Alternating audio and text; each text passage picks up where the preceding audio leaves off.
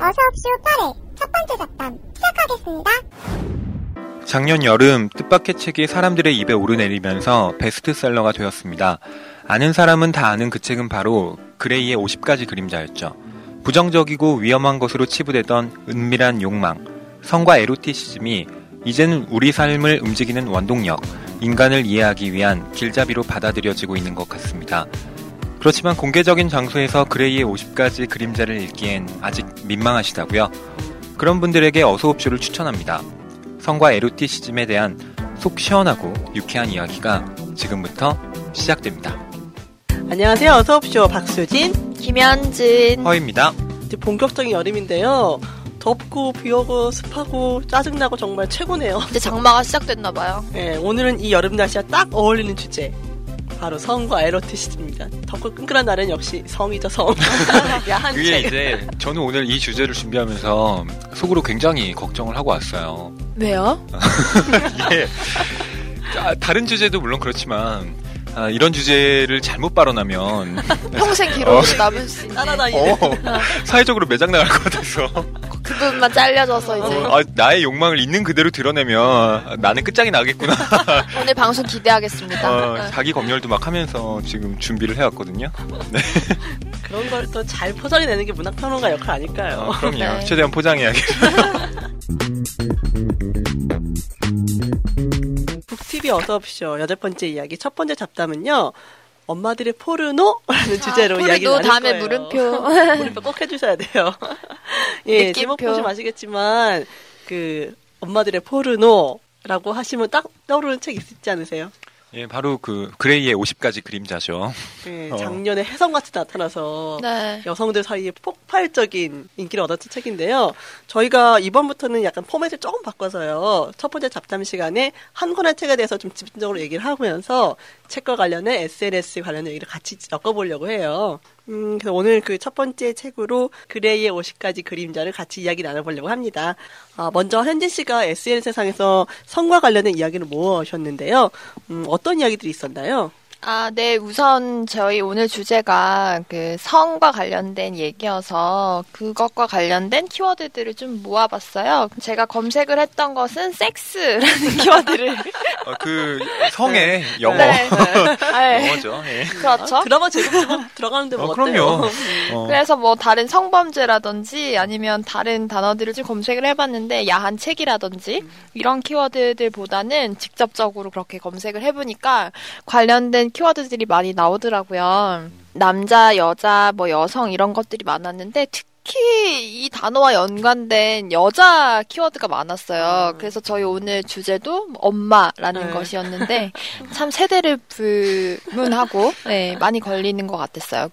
그리고 관련된 리포트들을 살펴보면 사회가 많이 변한 것 같아요. 2012년 그 엠브레인 조사 결과를 보면은 가- 결혼하지 않아도 행복할 수 있다. 그러니까 불과 반세기 전만 해도 대가족으로 살았어야 되는데 지금은 뭐 1인 가구가 많이 늘어났다는 기사들을 찾아볼 수 있는데요.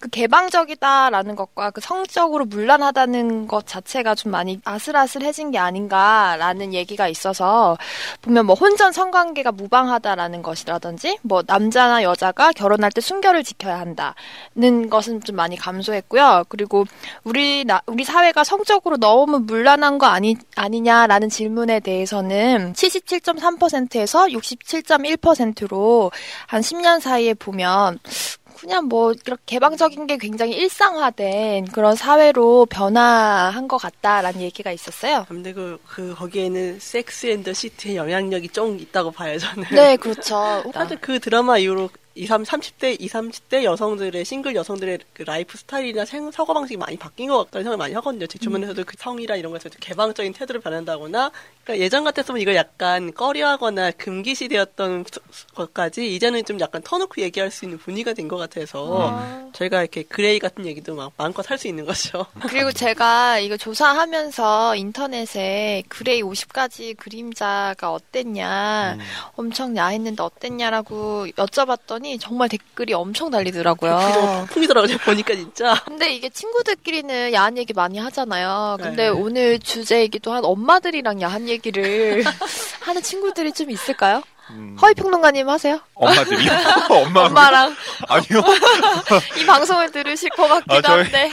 아, 저는 이런 얘기를 거의 안 해요. 그 성과 관련된 엄마랑? 어떤 민감한 네. 문제는 아니요. 저는 뭐 부모님을 비롯해서 네. 친구들하고도 사실 어. 잘 얘기 안 해요.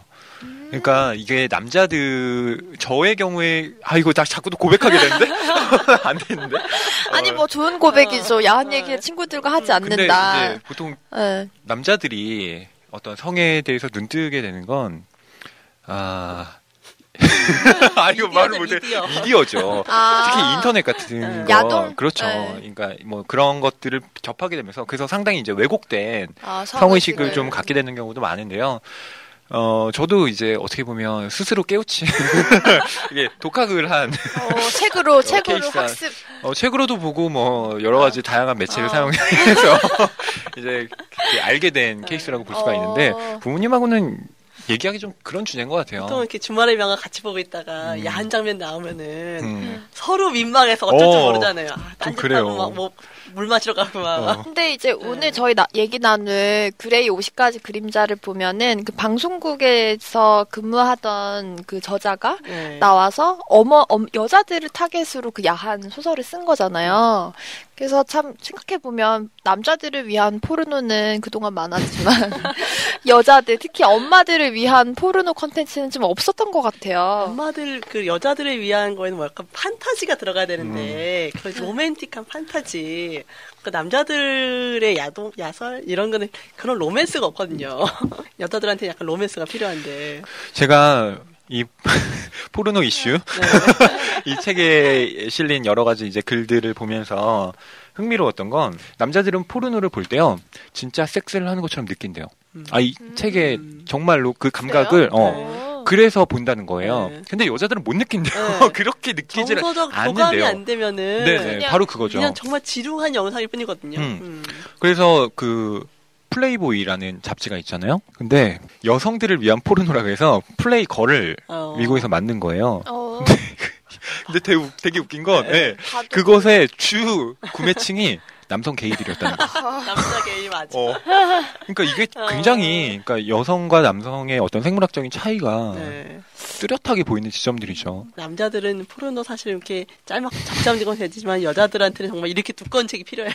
그, 그 스토리와 많은 그 이야기가 캐릭터와 이게 다 있어야지 여자들은 공감을 하고 네. 그런 것 같네요.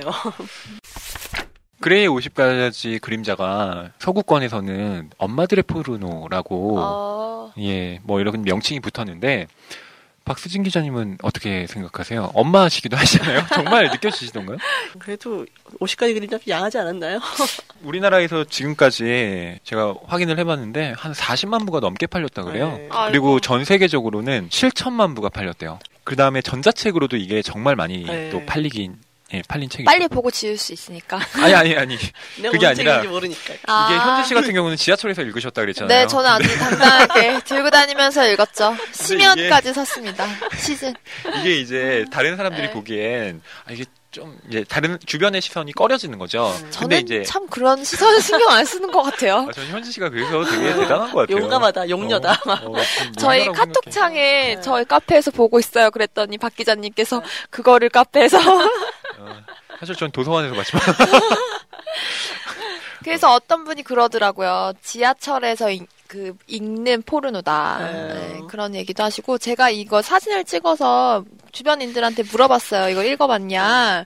그랬더니 한글도 재밌지만 그 영문 어. 버전이 또 새로운 세계가 열린다고 하더라고요. 한글 버전은 많이 순화해서 번역했다 그러더라고요. 아 그래요? 어 원서를 봐야 된다고 영어 공부를 위해서 한번 네. 읽어볼 만한 책인 것 같아요. 그책 내용을 잠깐 줄거리를 좀 소개를 해드려야 될 것 같은데요. 허희 씨뭐 많이 써오셨는데 뭐 네. 심도 깊은 김- 분석을 한번 들려주시죠. 아, 뭐 심도 깊은 분석은 네. 아니고요. 21살의 아나스타샤 스틸과 27살의 크리스천 그레이. 어, 근데- 27살? 네. 둘 사이의 나이 차이가 6살밖에 안 나요. 어, 그리고, 어, 대학생과 아주 큰 기업의 CEO라는 일종의 신데렐라 스토리 비슷한 건데, 그쵸. 그거랑- 대학에 와서 막 강의도 음. 하시고. 네. 근데 그거랑은 또 조금 더 다른 것 같아요. 어, 중요한 건 크리스천 그레이가 성 도착증자라는 데 있죠. 변태예요, 한마디로 얘기한다면. 완전 변태더라고요. 이제 책에 보면은 뭐 규칙이 있더라고요. 그리고 뭐 서브미시브는 도미넌트가 내린 지시에 망설이거나 주저하지 않고 지- 즉시 신속하게 복종한다. 이러면서 뭐 수면, 식생활, 의상, 운동, 개인 위생, 외모 관리, 개인 관리, 개인 안전, 뭐 원 내가 얘기한 옷을 입어야 되고 뭐 그런 식의 것들을 계약을 맺더라고요. 음. 그쵸?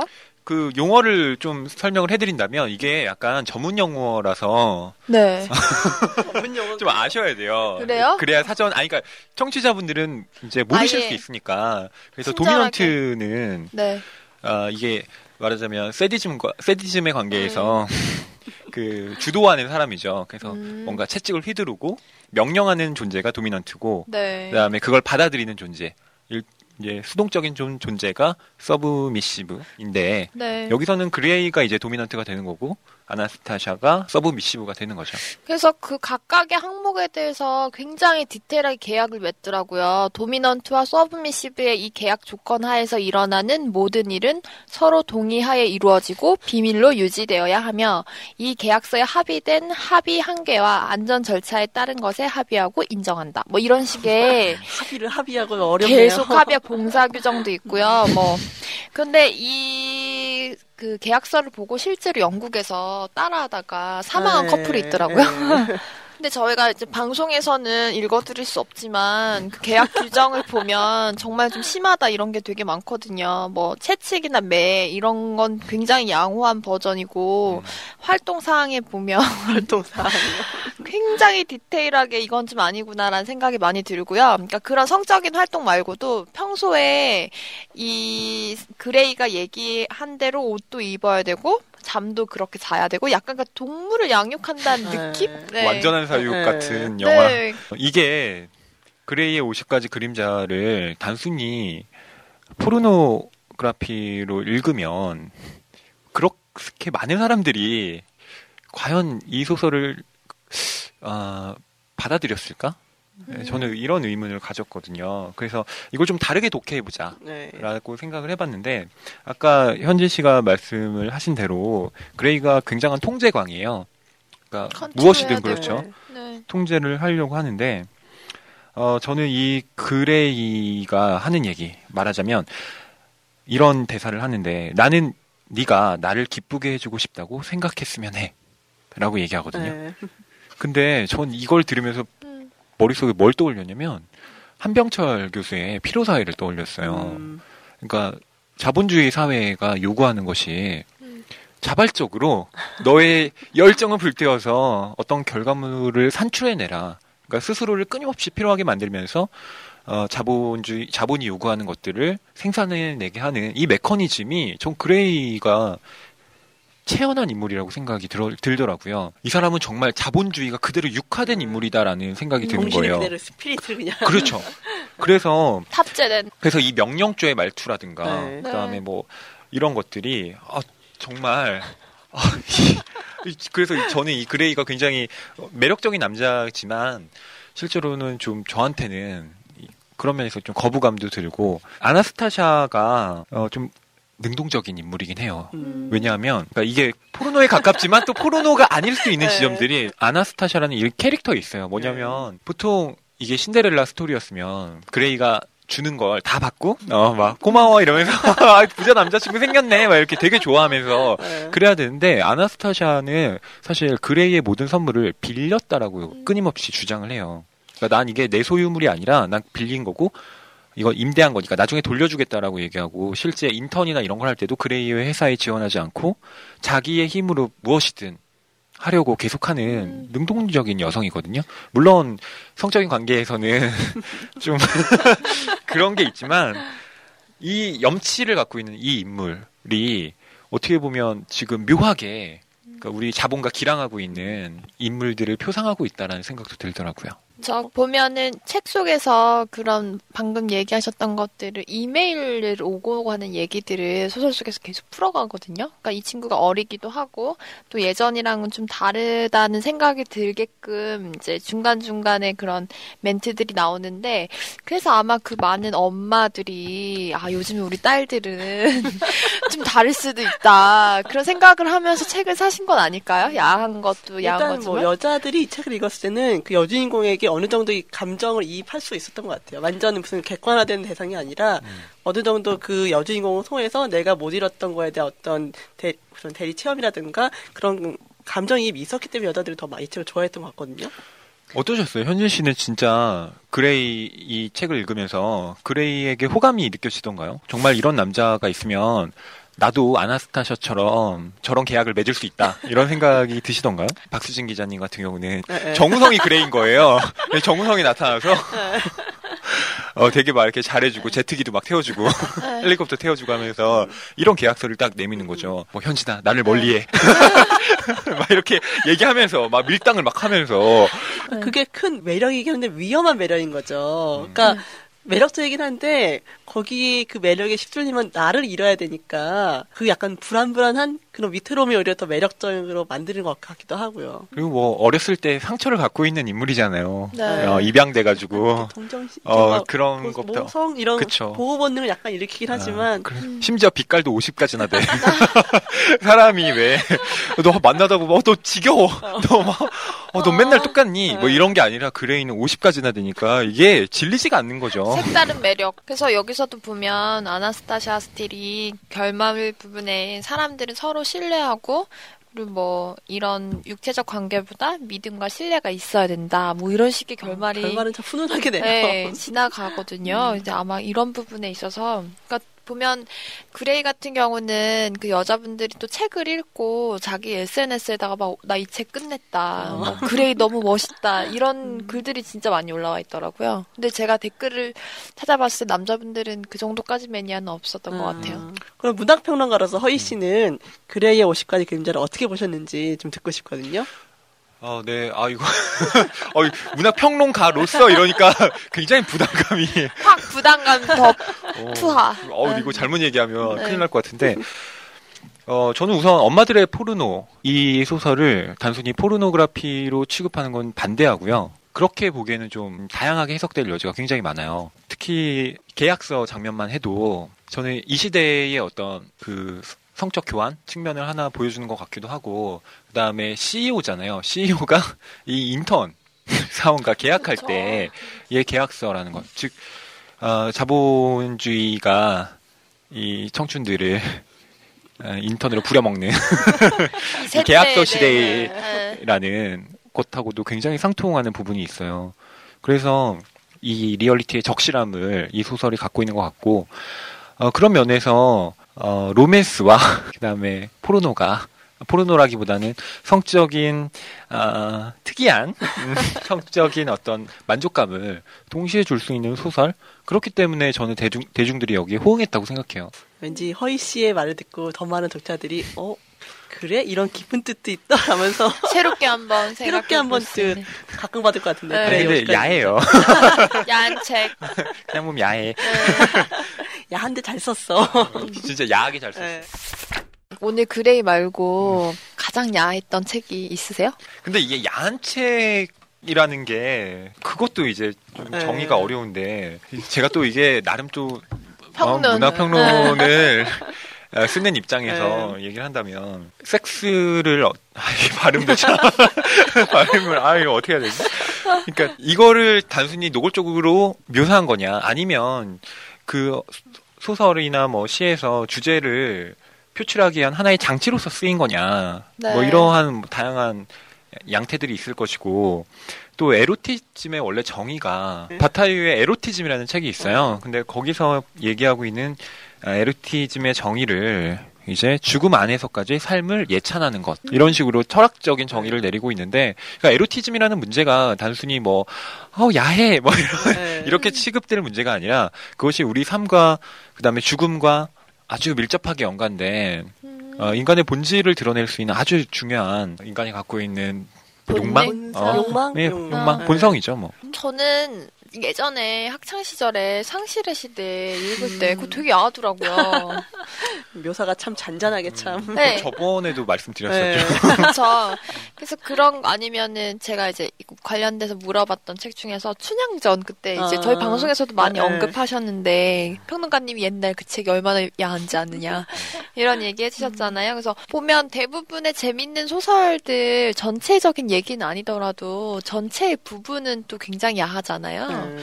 전 옛날 은희경 작가의 그 뭐라고 하냐 마지막 춤은 나와 아. 함께 아, 네. 그 책도 야하죠. 그럼요. 그러니까는 야한 부분이 있죠. 네. 그 모든 소설에서 그런 야한 부분은 항상 있어 있지 않나 싶은 생각이 드네요. 보면 은근히 한국 한국 소설에 그런 장면이 좀 많아요. 아, 그쵸. 그게 이제 네. 토속적인 네. 어떤 원초적인 생명력하고도 연관이 있어요. 그래서 클라이막스. 그 뭐 예를 든다면 이거 되게 고전적인 예지만 네. 그 고등학교 때 우리가 배웠던 구지가라는 노래가 있어요. 아, 거부가 구지가? 거부가 머리를 내놓아라. 네. 어 그거 기억나세요? 그 구지가의 네. 그 거북이가 상징하는 게 뭐 여러 가지 해석이 있지만 그래요? 남성의 성기를 네. 상징하기도 아. 하잖아요. 그래서 국어 공부 되게 열심히 하셨네. 저, 저 국문과예요. 선생님. 어. 그런 네. 식으로 이제 이미 그 생명력과 관련된 그러니까 생산과 그다음에 어떤 번식과 이런 것과 성과는 뭐 때려 뗄수 없는 관계니까요. 현진 씨가 하신 그 물어보신 댓글 중에도 많이 나왔는데 네. 데카메론 이런 거, 어, 야해요? 금병매 이런 거. 어. 네. 데카메론 같은 경우는 그 패스트를 피해서 네. 그 좀 돈 많은 사람들이 이제 한적한 시골에 가가지고 거기 모여서 할 게 없잖아요. 어. 그러니까 자기가 아는 얘기 막 머릿속에 상상 야한 상상만 얘기들. 했던 네. 것들 막 다 얘기하니까 뭐 엄청 야하구나. 음담 패설이 나올 수밖에 없죠. 아.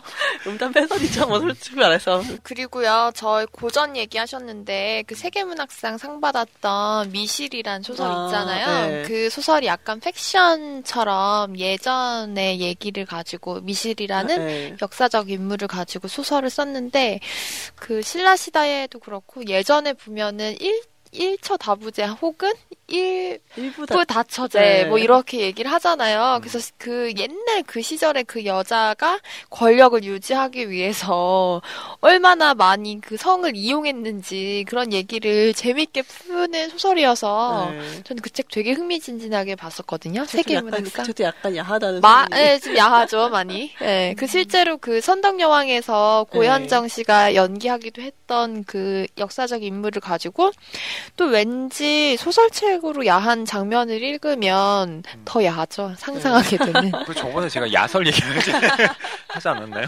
맞습니다. 음, 허희 선생님께 제가 요새 제자, 애제자, 애제자가 되고 있어요. 어, 근데 포르노나 뭐 이런 거에 대해서 얘기를 할 때 이게 예전에는 정치적인 해방하고도 연관이 돼 있었던 게 이제 이 포르노나 성과 음. 관련된 담론들이었거든요. 정치와 성이 연결되는. 네. 왜냐하면 정치라는 것 자체가 어떤 금기를 만들고 넘어서지 말라라는 그 제한을 계속 두는 건데 성이라는 그러니까 이 성이나 이런 것들은 거기에 대해서 계속 도전을 하게 되잖아요. 그래서 일종의 어, 성에 대해서 자유를 갈구하는 것이 정치적인 해방으로도 어, 연결될 수 있다는 지점에서 네. 여러 가지 문학 텍스트들이 쓰이고 그랬는데 요즘은 좀 달라진 것 같아요. 네. 요즘에는 오히려 이게 범람을 해요, 성이.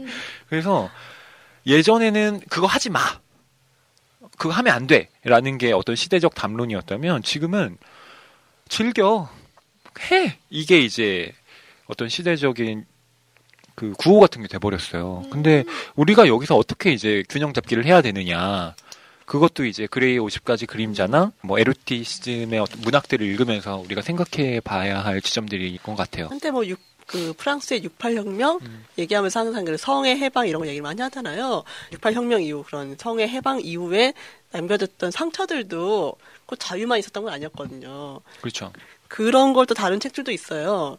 미셸 우엘백이라고 프랑스의 되게 문제적 음, 작가가 있는데 우엘백, 예. 이 사람이 쓴 소립자라는 책이 있거든요. 음. 이 책에 68혁명의 세례를 받은 사람들이 자녀들이 어떻게 인생이 망가졌는가 이렇게 쓴 책인데 음. 그런 그 프리섹스라든가 뭐 히피 문화 이런 것들을 하는 사람들이 결국 자신의 인생을 어떻게 방기해서 그 자유가 타락으로 묘사하는 책이에요. 이 책도 약간 좀 충격적이긴 한데 음. 요즘 같은 경우는 그런 성적 자유 같은 게 자유를 넘어서 오히려 자본주의가 그 성적 자유를 이용하잖아요. 그렇죠. 하나의 산업이 네. 됐죠. 네. 그래서 오히려 그 해방이 아니라 또 다른 예속의 굴레로 넘어가게 되는 음. 그런 경우도 되는 보는 것 같아요. 저희가 오늘은 성에 대해서 지금 진지하게 얘기하고 있지만 네. 서- 인터넷에 성, 섹스, 세로팀 쓰면 정말 어마어마한 것들이 쏟아 나오거든요. 걱정이기도 하네요.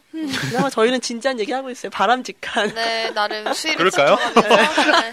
성과 정치 이런 거 얘기하면서 너무 야하지 않아서 지금 약간 수- 실망이랄까요? 어. 좀더 야한 수위 높은 얘기를 해서 되는 건 아닌가 싶기도 한데 더 야한 얘기는 2부를 기다려주세요. 저희가 야한 부분만 쏙쏙 발췌해서 아니, 너무 노골적인데. 2부는 19금 19금 방송. 네, 기대해 주세요. 저희가 일단 첫 번째 잡담은 이 정도로 마무리 짓도록 하고 저희가 사실 방송은 짧게 나가겠지만 굉장히 긴 시간 얘기를 했거든요. 아직 할 얘기가 많아요. 못다한 이야기는 두 번째 잡담 시간에서 더 자세히 이야기 나누도록 하겠습니다. 네, 지금까지 북TV 어서옵쇼 8회 첫 번째 잡담 엄마들의 포르노 들으셨고요. 두 번째 잡담 시간은 저희가 가져온 책들에 대해서 좀 더 깊이 있는 이야기를 나누도록 하겠습니다. 어서옵쇼 8회 첫 번째 잡담 끝!